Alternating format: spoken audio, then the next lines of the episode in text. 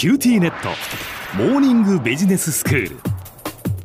今日の講師は九州大学ビジネススクールでロジスティクス国際経営がご専門の星野博先生です。よろしくお願いいたします。よろしくお願いします。先生まあ昨日はその来年にももう直面することになる物流の2024年問題について少し違う視点で考えるというお話でした。まあでもそれにしてもこの日本のこの物流というのは主にトラック輸送が担っていてそれによる環境負荷がやっぱり非常に大きいというお話でしたね。そうですねあの SDGs で、まあ、持続的な成長ということが言われますけれども、まあ、国内の物流は今までいわばギリギリの状態で維持された持続的な成長どころじゃなかったということなんですね。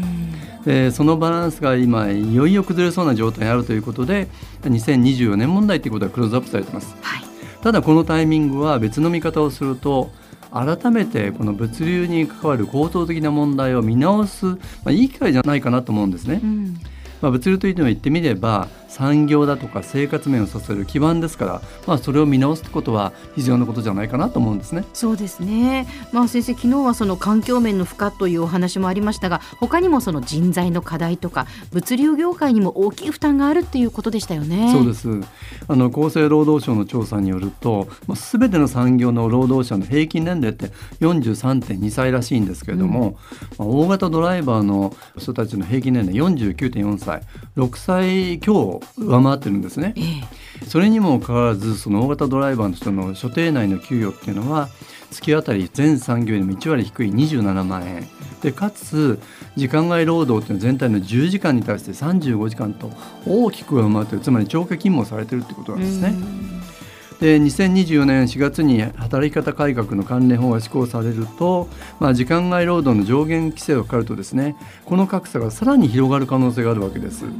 それがさらにトラックドライバーの高齢化を促し若者がこの職を敬遠するっていうことにもなりかねないっていうことなんですよね。日本のその物流を支えているこのトラック輸送というのがドライバーの人たちにこう大きい負担がかかっているっていうことになりますよね。そうですよね給与の低い部分を時間外労働で少し保管しているとすればそれもできなくなるということになるわけです。まあ、そう考えるとこれは個人の問題だけではなくて物流業界全体の負担にこうなることではないかなと思うんですね。ええあの全日本トラック協会というところの報告書によると、まあ、トラック運送業の事業者数って2020年に6万2844社あったらしいんですね。でそれに対してこう緑ナンバーのいわゆる営業用のトラックって149万台登録されてるそうなんです。ほまあ、そういうふうに考えるとトラック運送業の99%までは中小企業であって、まあ、その多くが大手の物流企業だとかメーカーだとか流通業者との契約の中で輸送を請け負ってるってことなんですね。そのように考えると、まあ、厳しい競争環境がありますし、まあ、発注する会社に対する交渉力がない中でかなり厳しい契約条件で貨物を輸送しているってことが推測できるわけです。ううんこうなかなか普段トラック業界についてこう意識をするっていうことがないんですがこう名前が知られているようなこう大手の企業っていうのは限られているということなんですね。そうですよねんまあ、確かにねあの宅配便こう配達していただいて実際にはこうトラックとか、はいそのワゴン車に別の会社名が書かれているっていうことはまあ少なくないですもんね。そうですよね、ええつまり大手との契約の中でそういう小さな会社が中小の企業を請け負ってるってことなんですね。うん国内では6万社を超えるっていう物流業界には、まあ、そういう構造があるってことです。つまり大手企業からの依頼に基づいて、まあ、コスト削減を図ろうとするとどうしてもそういう現場へのしわ寄せっていうことは避けられないですし、まあ、厳しい条件で受託するっていうことを担ってるわけですよね。で現在のもうこういう経営環境にあっては、まあ、小売などの流通業もコストは上がっても値上げができないっていうことになるとこれまた物流のコストだとかそういったところにこうえー影響がしてくるということになるわけです。うまあ、もしねその好景気で経済の成長の時代であったらコストとしてこうはっきり認識できる、はい認識させられることがその今やはりこう厳しい状況なのでそこにもしわ寄せが来ているっていうことなんですね。そうなんですねこれから持続的な成長ということを考えるとそれは業界だけの問題なく実はですね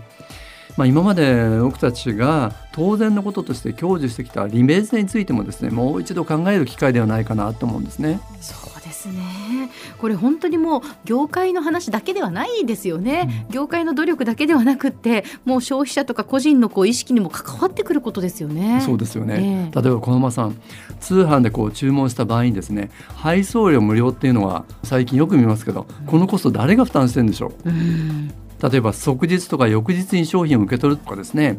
日時指定のデリバリーっていうことはかなり現場では複雑なこう配送を余儀なくされてるってことを推測できますよね。そうですねあるいはこれ自分でもこう経験ありますけど指定日時の不在による再配達これ追加料金も課されないじゃないですか、えー、それが当たり前のことなんですかね。本当にそうですよね。でしょ、えー、あるいは以前は野菜とかですね果物とか魚介類といった地元でこう取れたものっていうのは地産地消って言われて地元でこう消費されてたわけですね、うん、でところが今はもう本当に地域を越えて手に入るっていうこと状況ありますよね。えーこれは実はものすごく大変ないろんなこうシステムが動いてるということになりませんか？いや本当にそうだと思います。なんかもう私たちはこう本当今挙げられたことどれもこう当たり前のこととして受け止めてきてもう便利になればなるほどもうそこからこう抜け出せなくなるというか、うん、もうそれをこうね便利でいいよねっていうもう本当にそれですけどそれはもう決してやっぱり当たり前ではなくて利便性の裏には社会的負荷がどこかにあるんだというのがやっぱここに来てこう出てきているわけですね。そうですね、えー、2024年問題っていうのはそれを見直す機会なんじゃないかなと思うんですよね。やはり必要なコストっていうのは誰かがきちんとこう負担する必要があるわけですし利便性を突き詰めて追求していくためにはいろんな無理が生じるとすればですねそれを求めないっていうことも一つこう選択としてあるんじゃないかと思うんですね。まあ、それがバランスが取れた形で持続的な成長というものにこう向かうことになるんじゃないかなっていうこともこう考えていきたいなと思うんです。はいでは先生今日のまとめをお願いいたしますはいあの来年迫った2024年問題っていうのは国内物流に構造的な問題がありながら今までギリギリのバランスでこう顕在化してこなかったんですね。まあ、その見直しの機会になるかもしれないということなんです。ただこれをどう見直すかっていうのは国政府業界だけじゃなくて、まあ、私たちこう消費者の意識もですね変えていかないとこれは変わっていかないんじゃないかなっていうことで、えー、今日はあえてあのそういう視点から2024年問題を扱わせていただきました。今日の講師は九州大学ビジネススクールでロジスティクス国際経営がご専門の星野博先生でした。どうもありがとうございました。どうもありがとうございました